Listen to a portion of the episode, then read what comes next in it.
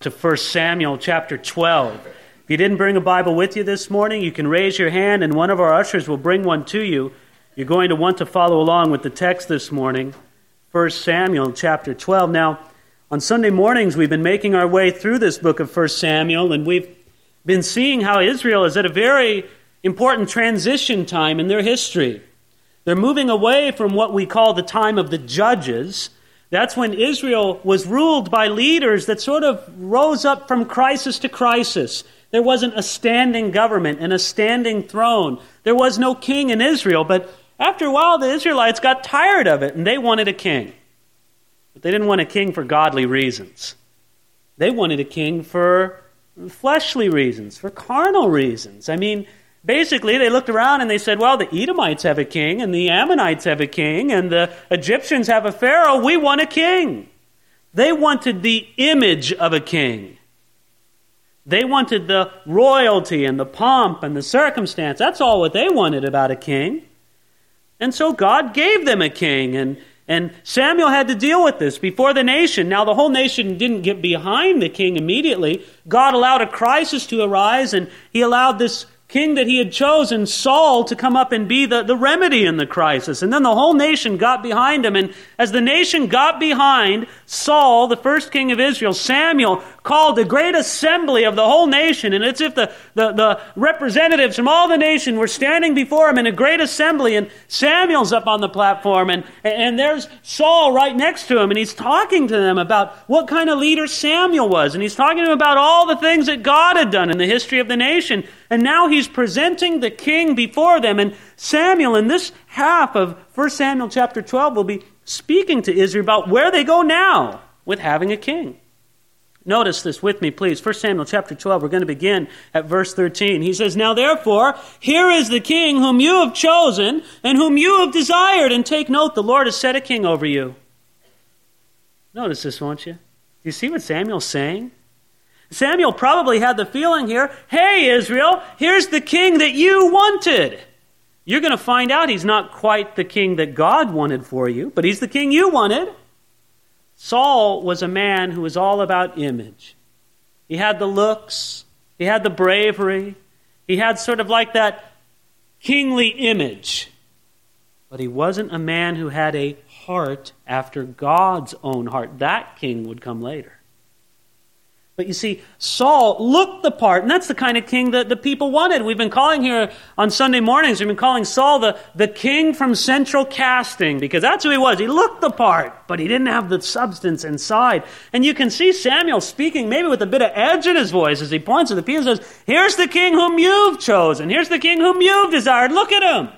Here he is. The people are probably starting to feel the conviction of the Holy Spirit. Maybe we shouldn't have asked for a king. Maybe we, we shouldn't have gone that way. But notice what Samuel says to them here in verse 13. He says, Now, therefore, here's the king whom you've chosen, whom you've desired, and take note, the Lord has set a king over you. Now, verse 14. If you fear the Lord and serve and obey his voice and do not rebel against the commandment of the Lord, then both you and the king who reigns over you will continue following the Lord your God. However, if you do not obey the voice of the Lord, but rebel against the commandment of the Lord, then the hand of the Lord will be against you as it was against your fathers. Friends, I think this is exciting and so relevant to our lives today before the Lord. Do you realize what Samuel's doing? He's laying it on the nation of Israel and letting them know that they chose the wrong path when they desired a king. They wanted a king out of carnal reasons, out of ungodly reasons. And they were going down the wrong path. But you know what Samuel says to the people? He says, You went down the wrong path. You chose a king. Here's your king. He's all about image. He's not about substance. But nevertheless, if you'll fear the Lord and serve him today, God will bless you. Do you realize, friends, that Samuel was trying to communicate something to Israel that I think God wants us to hear this morning? One wrong turn doesn't put you out of God's plan forever. You know, Israel could have felt that way. Gee, we, we wanted a king. We shouldn't have wanted a king. God gave us a king. I guess we turned the wrong way there. Well, I guess that's it. I guess we're gone. We're history. We'll never be in God's will again.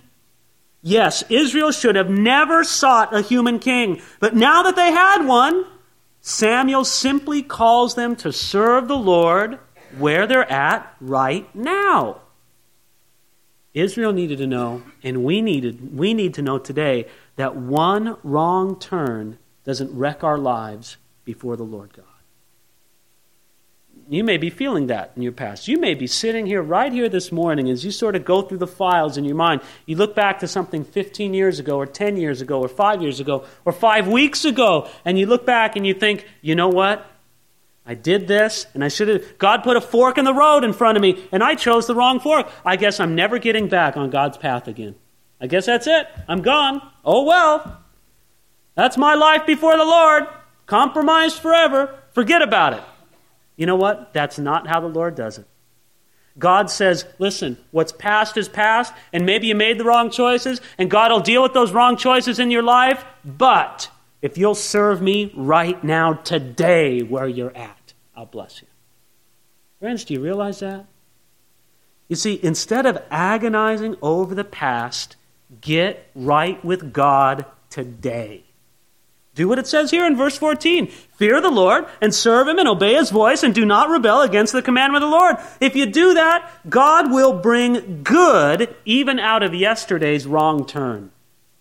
Maybe some of you here this morning, you feel like you're on the shelf permanently because of something in your past. You're not. God can still bless your life. God still wants to do great things in your life. God wants you to say, okay, Lord, what do you want me to do today? And He puts that road in front of you. Because look at it, you could still make a wrong turn today. Look at verse 15. However, if you do not obey the voice of the Lord, but rebel against the commandment of the Lord, then the hand of the Lord will be against you.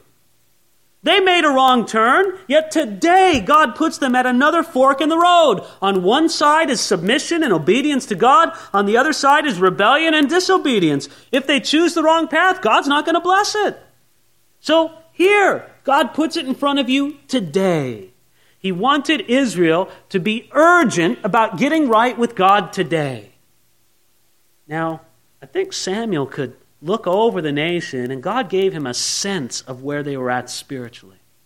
And as God gave them a sense of where they're at spiritually, God knew that they needed to have the point pressed home to them. That's why Samuel continues on, and look what he says in verse 16. He says, Now therefore, stand and see this great thing which the Lord will do before your eyes. Is not today the wheat harvest? I will call to the Lord, and he will send thunder and rain, that you may perceive and see that your wickedness is great, which you've done in the sight of the Lord, in asking a king for yourself. Do you see what Samuel's saying? Here he is before this great assembly of the nation. Saul's by his side. He's been telling them how wrong they were for choosing a king. And as he stands before them, goes, I don't think you get the point, Samuel's saying in his heart. Let me press it home to you. And I'm going to press it home because I'm going to pray and ask God to send thunder. And I'm going to ask God to send rain right now, even though it's harvest time. Now, friends, that would have been a real sign in that part of the world at that time. Because just the whole climate and geography of Israel says you don't have thunder and rain during harvest time. That's summer. I mean, it would be like today if uh, we lived in Southern California here and on a beautiful summer day, not a cloud in the sky, somebody stood up and say, I'm going to show you a sign from God. Right now, today, there's going to be thunder and rain. And then all of a sudden, boom, a thunder cloud moved in. It was thunder and rain and poured down. You'd say, that's a sign from God. Because that just doesn't usually happen here. You know, if you live in the Midwest, who cares? It happens all the time on a summer day. But in that part of the world at that time, it's like, wow, this is significant. Might I say this too? It was also a sign of judgment because you don't want rain during harvest time. That can wreck your crops. All the work you put in, planting, plowing, watering, taking care of the crops, all the work you did, it could come to nothing with a few severe rainstorms. Friends, this was a sign, and this was a sign of judgment. It was a wake up call to the nation of Israel. Get serious about following God. Why? Notice it. He says it here in verse 17 that you may perceive and see that your wickedness is great. God wants to make the point clear to you that here it comes Uh, you need to get serious about following me. I want you to notice what happens here. Verse 18. So Samuel called to the Lord, and the Lord sent thunder and rain that day, and all the people greatly feared the Lord and Samuel. Wow.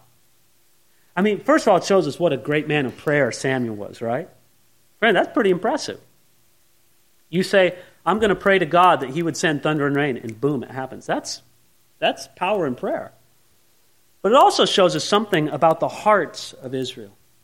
Do you realize that the only reason why God answered that prayer and the only reason why God sent the thunder and rain is because that's what would speak to the heart of the people of Israel. That was the only thing that would impress Israel with the power and the majesty of God. They weren't respecting God, they weren't honoring God the way they should have apart from a great sign like that. Friends, I don't think that's where the Lord wants our hearts. I think of this and I think, what? Didn't Israel know that God was capable of doing that before? What, does God got to do it? I mean, every one of us here, we know that God can do great things. We know it, but do we know it? That's kind of the situation, isn't it? Israel knew in their heads that the Lord God was a God of power and majesty and might, and that they should honor and respect Him. They knew that in their heads. But did they know it in their hearts? I don't think so. That's why God had to send such a dramatic sign. And friends, there's a huge difference between head knowledge and heart knowledge. I think Satan kind of has a strategy in our culture, in our society, of just pumping our heads with more and more head knowledge so that we kind of think that that's how we should be towards the Lord, too. Let me kind of illustrate it to you this way. I've used this illustration before. You might, might have heard it from me before. I, I think it paints the picture perfectly. It's kind of like the game Trivial Pursuit. You know all these facts, but who cares? Like if I were to stand before you and say, What's the name of the ship that shipwrecked in Gilligan's Island? You guys know, right? You should be embarrassed to say you know. I should be, but we all know it's the SS Minnow. Now, can I just say, who cares? Can you think of a more useless piece of information to be taking up some, some cells in your brain than that piece of knowledge? That, that, is a, that is a piece of knowledge that you have that will never in a million years change the way you live. It'll have no impact on your life, zero. But it's in your head. Now, Satan would be very happy for the knowledge of God to be the same way in your life. You know a lot of facts about God. I know God is powerful. I know God loves me. I know God is a God of majesty. I know I should respect God. But it's all up here, right in that compartment in your brain of what the name of the ship is in Gilligan's Island. It never reaches down to here and touches your life, the way you live.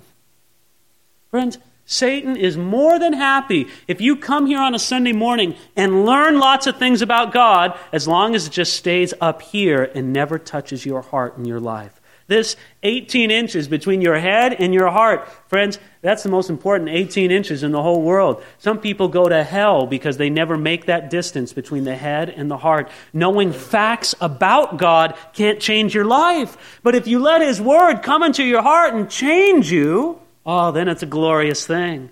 And Israel was so hard hearted, just knowing the truth about God wasn't enough. God had to sort of flex his muscle and send thunder and rain. And friends, if that's where you are in your life right now, you're in a tough place. Because what's the Lord going to have to do to get through to you? Wait, are you waiting for some sign of judgment in your life before you know you need to honor and respect the Lord? Don't do it. Just take his word for it now. And let it touch your heart and change you. That's that's the kind of place the Lord wants us to be. He wants us to hear the thunder of the Holy Spirit's conviction in our heart right now, right? The rain, He wants the, the shower of His love just to be poured out in our heart right now. And you can receive it. You really can. You don't, you don't have to wait for God to send a sign of judgment in your life to do that. But Israel was in the place where they wouldn't do it. So it says in verse 18 that Samuel called to the Lord, and the Lord sent thunder and rain that day, and all the people greatly feared the Lord and Samuel. Now pick it up in verse 19 where it says, And all the people said to Samuel, Pray for your servants to the Lord your God that we may not die. For we've added to all our sins the evil of asking a king for ourselves. Well, now they know, right? They didn't have it in their hearts before, but now they do, and they're crying out, they're repentant. Oh, Samuel, we see how sinful we were in asking for a king. It was out of the wrong heart. It was out of the wrong motive. We should have never done it. Pray for us. Now, Samuel had just shown himself as a pretty impressive man of prayer, right? So that's the man we want praying for us. They're saying, please pray for us, Samuel. But do you see the distance between the people and God? They say something very revealing in verse 19. Did you see that? You noticed it, right? Pray to the Lord your God. That's how they thought of the Lord, Samuel's God. They didn't think of the Lord our God, but the Lord your God. And, and they saw their sin of wanting a king, but they saw it too late. Now they're stuck with a king. Now it's like, oh Lord, what do we do now? We've added to all our sins. And you might see yourself in that place right now. You think, oh, Lord, what did I do? I don't know. And where am I at, God? What should I do? Maybe everything's ruined. And maybe that's how Israel's feeling right now. God's going to always make it rain during harvest time. He's going to punish us. He's going to reject us. He's going to cast us away. Lord, I guess we're just finished. No, look at what Samuel says in verse 20. Then Samuel said to the people, Do not fear. You've done all this wickedness, yet do not turn aside from following the Lord, but serve the Lord with all your heart. And do not turn aside, for then you would go after empty things which cannot profit or deliver, for they are nothing. I love what Samuel says here. First of all, he takes their sin very seriously, right? He doesn't say, ah, don't worry about it, it was nothing. No, he says, You have done this great wickedness. Yes, you're right, Israel. You're finally seeing it. It was great wickedness, and you did it. Yet, Samuel does not want them to dwell on the sin of the past, but he wants them to get serious about walking with the Lord today. I like how the Living Bible translates this verse. He says, Make sure now that you worship the Lord with true enthusiasm and that you don't turn your back on him in any way. Saying, Walk with the Lord today. My friends, I don't know. Maybe somewhere back in the past, maybe it was a long time ago, maybe it was a short time ago, maybe you took a wrong path and you're following the Lord. And you're wondering, well, maybe it's all gone now. Maybe everything's ruined. No, God puts before you right now, today, a new opportunity to serve you. His mercies are new to you every morning. And I was saying, what are you going to do today? What will you do today? You know, my friends, you can't do anything about yesterday. And right now, today, at the present moment, you can't do anything about tomorrow. Where can you serve the Lord? Right now, today. At the present moment, all we can do is not turn aside from following the Lord, but serve the Lord with all your heart. Let me tell you something is that, plain and simple, Satan would love for you to live in the past or in the future. Oh, he'd love you to live in the past. Maybe your mind's just filled, you're just nostalgic about the glorious days of the past, and that's where you live. Or maybe you're tormented over the sin or the pain of the past, and that's all you can think about. That's all your focus. Satan would love for you to live there. Or Satan's happy if you live in the future. You know, someday I'll get right with God. Wow, you know, wouldn't that be right? Yeah, you know, someday I'm really going to do that. Yeah, I'll do that someday. You know, someday I'll really turn it over to the Lord. Someday I'll follow Jesus. Someday I'll do it. Satan doesn't mind if you live in the future. You know why he doesn't mind if you get right with God tomorrow? Because tomorrow never comes. It's just today after today after today. No, Satan doesn't mind if you live in the past or if you live in the future. Where he does not want you to live is right now in the present. And that's why the Lord says, right now, today, I put before you two paths. Which way are you going to go? So he just says simply, listen. Uh, rejecting the Lord and turning aside, it just doesn't work. That's what he says here in verse 21 and do not turn aside, for then you'd go after empty things which cannot profit or deliver, for they are nothing. You know, it's a precious place in our walk with God when we learn that principle. That as tough as it might be sometimes following the Lord, sometimes it's tough, right? You should see what it's like rebelling against God. What, you think, you think people who are rejecting the Lord have it all easy? Sure, you've got trials, you've got afflictions. But what, you think you're going to make your life better by distancing yourself from the Lord? It isn't easy to come to the place where we understand that. We usually learn by bitter experience that nothing else can profit or deliver, as Samuel said. But isn't it wonderful to be able to say what Peter said to Jesus in John chapter 6? Peter said to Jesus, Lord, to whom shall we go? You have the words of eternal life. You come to the place where you say, you know what, Jesus, it's not easy following you, but it's better than anything else that's out there. I'm going to stick with you, Lord. What a gift it is to know that as tough as it might be serving God, it's only worse to turn aside from Him.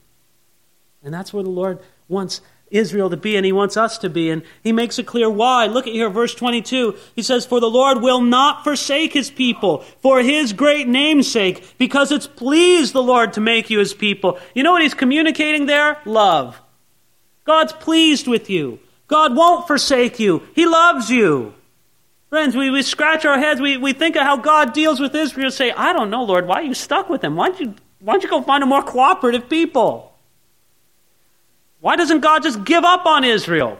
Because he loves them. Why, why doesn't God uh, just hold against them the sin of the past? Why is he willing to put away the sin of the past? Because he loves them. Why is God willing to give them a new start and give them new mercies every morning? Because he loves them. Only God's love can make any sense of this. And you know it's the same in your life and in my life too, isn't it? If you think that you can figure it out some other way, then God just loves me. And I don't know, I don't think you're seeing it clearly enough. That's why the Lord extends this grace.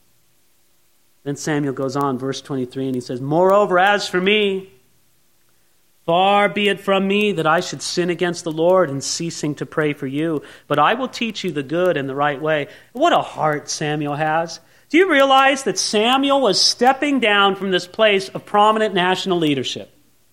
Samuel was the one who had led the nation, but now King Saul is right beside him, and now the nation is behind him, and the nation is getting their head in the right place. And Samuel knows I'm passing the torch on to Saul. Here you go, Saul. Now, some guys would sulk after that. Samuel going, they didn't want me to lead them. I'm not going to pray for them no more. Fine. Have Saul pray for you. Yeah, you'll see. Just wait. No, Samuel said, You know what? I'm not going to stop praying for you guys. I love you. I'm going to keep teaching you. Far be it from me that I would cease to pray for you. Isn't that precious? You know, many would say, I promise I'll start praying for you. That's not what Samuel says. Starting to pray was an issue. He was always praying for them. He said, I'm not even going to think about stopping to pray for you. friends, that just gives us a little, a little sermon just in that verse right there. How it's a sin for a leader of God's people to stop praying for those people. Whatever place God has given you, a place of leadership in your family, uh, in, your, in your job, whatever sphere the Lord has given you, any kind of leadership, you better be praying for those people. That's the minimum. You need to pray for them. So Samuel said, I'm not going to stop praying for you, but he also said, I'm going to keep teaching you. Did you see that at the end of verse 23? But I will teach you the good and the right way. Yes, he would pray, but he would also teach. Samuel said, I'm going to keep doing that, even though now that I'm passing the torch of leadership on to Saul. Then he wraps it up here in verses 24 and 25. He says, Only fear the Lord and serve him in truth with all your heart, for consider what great things he's done for you. But if you still do wickedly, you will be swept away, both you and your king. Friends, don't you see that right now Samuel wants Israel to see that they're at that fork in the road, aren't they?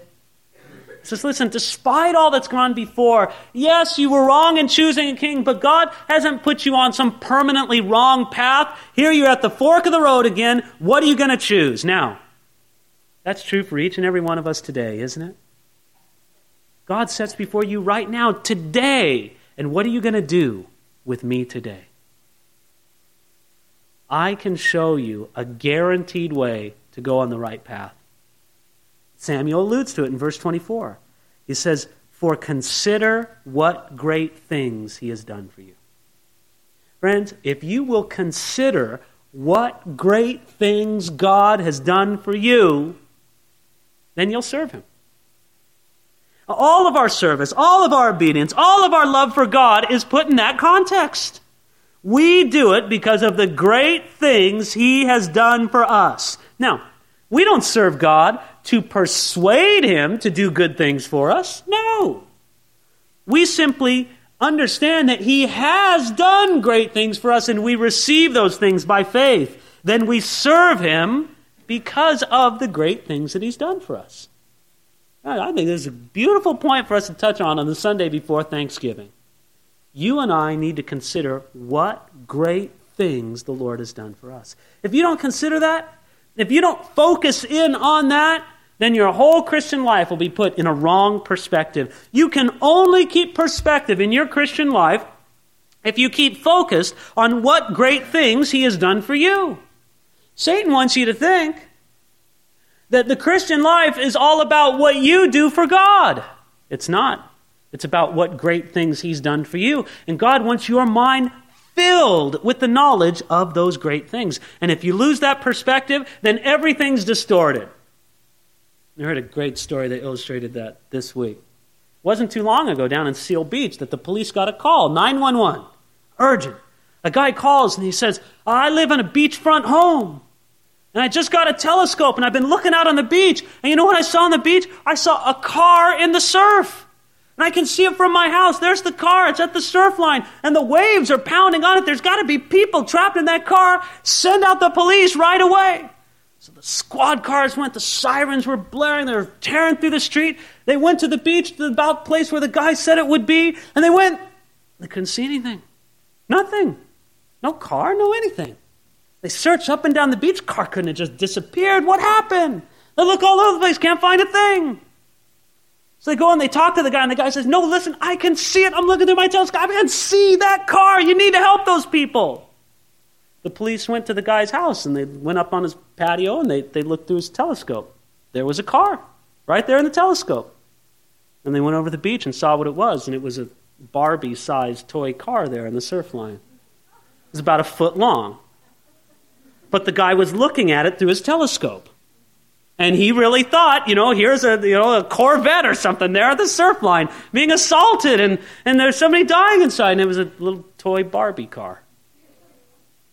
The, officer said if he would have just panned his telescope up from the ocean a little bit, he would have realized what he was looking at. And friends, you, you and I know exactly what we do in our lives, right? We focus in on something and man, it seems so big and so overwhelming, we don't even know how we can deal with it. Oh man, our whole lives are ruined. Look at this. This focus, that's terrible. Friends, if you do just with this man, if you just pan back a little bit and take a look at the big picture and take a look at the great things that he's done for you, it puts everything in perspective, doesn't it? How many times we're just dialing 911 to heaven? Oh, Lord, look at this. It's crazy. Look at this. crisis. I need help. Send the police right away. Oh, God, help me. Now, you know what? You need to bring your needs to God. You need to bring your concerns to God, but put it in the bigger picture. Understand what great things He's done for you. Too many of us, we tend to magnify our problems and lose sight of those great things that the Lord has done for you. You fill your heart with that, and you know what? You're going to love God and serve Him so naturally just because you're overwhelmed with a feeling of gratitude towards Him. Friends, that's where the Lord wants your heart. That's where He wants my heart.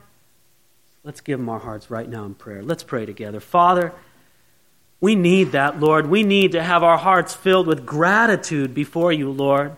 We need to consider together what great things you have done for us. And so, Lord, we simply ask that right now you'd fill our hearts with that awareness. We want to know the greatness of the work of Jesus. We want to know the greatness of what you've given us by the Spirit of God. We want to know the blessings you've given us in our homes, in our jobs, in our, in our lives before you, Lord. You've been so good to us. Father, we we don't want to be before you this morning pretending that we don't have any problems. Lord, we just want them put in perspective. We want to receive and know all the great things you've done for us. Lord, I want to pray especially for people here this morning who've been living in the past or living in the future. Lord, won't you move our hearts to that place where we're living for you right now? Draw hearts unto yourself, Lord, to do that work this morning. We want to love you and worship you together. In Jesus' name.